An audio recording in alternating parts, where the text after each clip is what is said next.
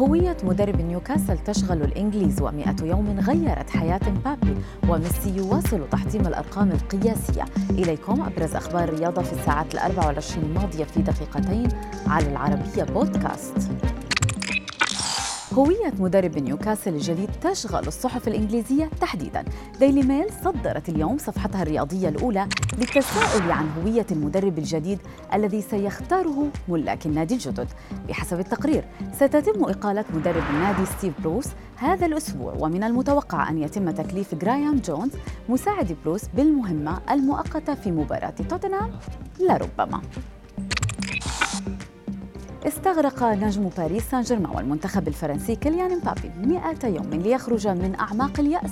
إلى قمة الأمم الأوروبية حيث يذكر الجميع ركلة الجزاء التي أهدرها أمام سويسرا في مسابقة اليورو مخرجا منتخب بلاده من السباق.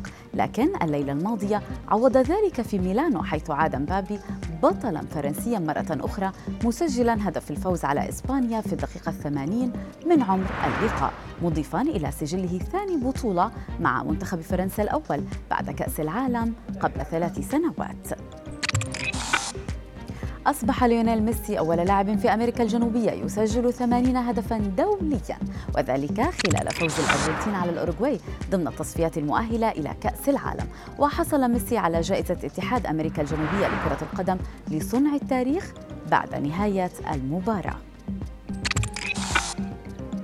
رفضت الشرطة الإنجليزية طلب الإفراج عن مدافع مانشستر سيتي بنجامين ماندي مقابل كفالة مالية للمرة الثالثة وذلك قبل موعد محاكمته بتهمة الاعتداء الجنسي والمقررة في يناير المقبل بعد أن ظل اللاعب رهن الاعتقال لقرابة سبعة أسابيع بعد اتهامه بأربعة حوادث من هذا النوع.